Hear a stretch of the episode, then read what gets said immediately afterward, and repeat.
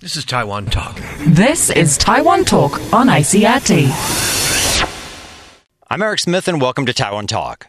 Many of the photos that win the Pulitzer Prize for photography become seared into our memories as they capture that moment that can come to represent an entire historical era.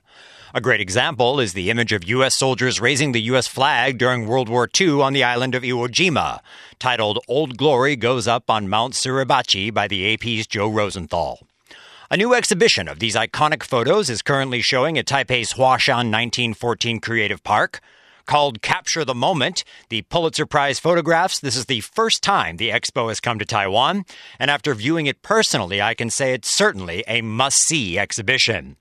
On the show's opening day, I had a chance to speak with curator Cyma Rubin, who told me about how the prizes are awarded and much, much more.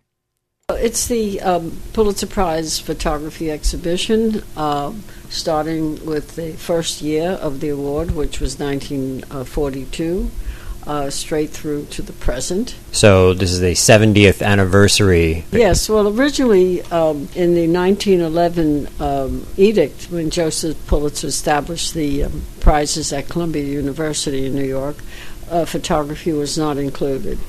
And in 1939, they amended um, the edict, and uh, photography became um, a prize category. And the first award was in 42. So tell us a little bit about how you can win a Pulitzer for photography because number one, you have to have the photograph published in a U.S. publication, if I'm not mistaken. A U.S. newspaper only, not a magazine, not anything else. The submission uh, has to be made by uh, the news service or like Associated Press or whomever was the publisher of the photograph.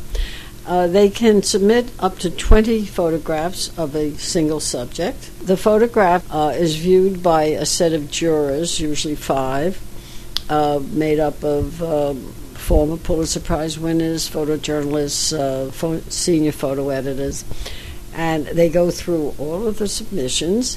And at the end, they must all agree upon three potential candidates for the prize. Those three are submitted to the Pulitzer board, and it's the board who makes the decision on the winner. So it's not easy to win one of these. No, you have to be uh, very good, and uh, And you have to capture that moment. well, yes, you ha- it's it's the artistry of the photographer. I think some of it uh, in time has to do with subject matter, uh, because there are so many things that are happening around the world, and uh, there are so many photojournalists who cover the world, not just the U.S. of A. And it becomes a very significant um, decision. And sometimes there's controversy about the decision, the winner. But once it's done, it's done. Is there a financial prize that comes with the win? Yes, originally uh, the prize was five hundred dollars. Now it's ten thousand. Okay, that's a bit better. yeah. So this is the first time that an exhibition like this has come to Taiwan.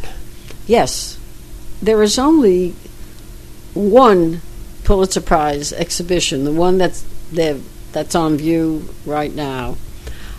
I did the original research uh, in 1994, which took four years uh, because there were no uh, Pulitzer archives actually, and um, I had to find all the negatives and to find the photographers and write their stories and interview them. And uh, I designed, and the conceptual idea is the photographs are very large, basically one photograph for each win, and uh, they were accompanied by a text panel, which I wrote after interviewing the photographer as though the photographer is telling the story of the uh, taking of the photograph so that when people see the picture they know the story. Otherwise it's just a photograph and it may look great but they have to know what it's about. Uh, so this exhibition opened in new york in 2000 and every year I update it because we have two new winners in two categories. One is uh, breaking news, and the other is feature and um, it has been traveling for 12 years. And we've got a show in Taipei, and then later we'll move on to Kaohsiung, southern Taiwan. Yes, it goes there in April and opens there, I think, April 27th. And it's here until April 3rd or 4th, but we have to move it and install it. It's huge Sure. operation. Thanks for tuning into Taiwan Talk. I'm Eric Smith. Join me tomorrow for more on the Pulitzer Prize Photography Exhibition. This is Taiwan Talk. This is Taiwan Talk on ICRT.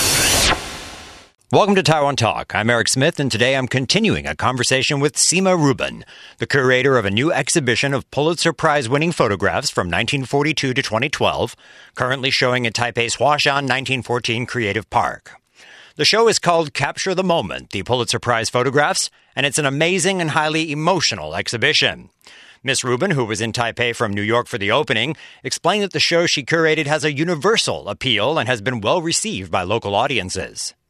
And we're talking about some really iconic photos here. The Twin Towers exploding, uh, Barack Obama standing in the rain as he's accepting the nomination for president, things that, that change history. Do you have, this is an impossible question, but do you have a favorite? It's like asking a mother who has two children, who's your favorite? Yeah, it must They're be. all my favorites. I mean, it's. Um, I mean, each one has its own story, and each one has its own meaning and impact.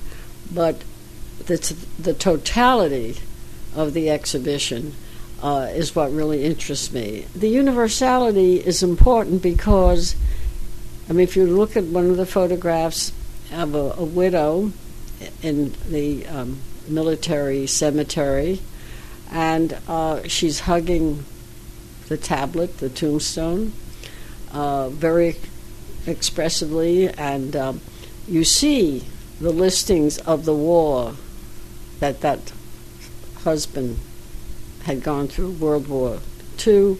You've got Korea, you've got Vietnam, and there she is.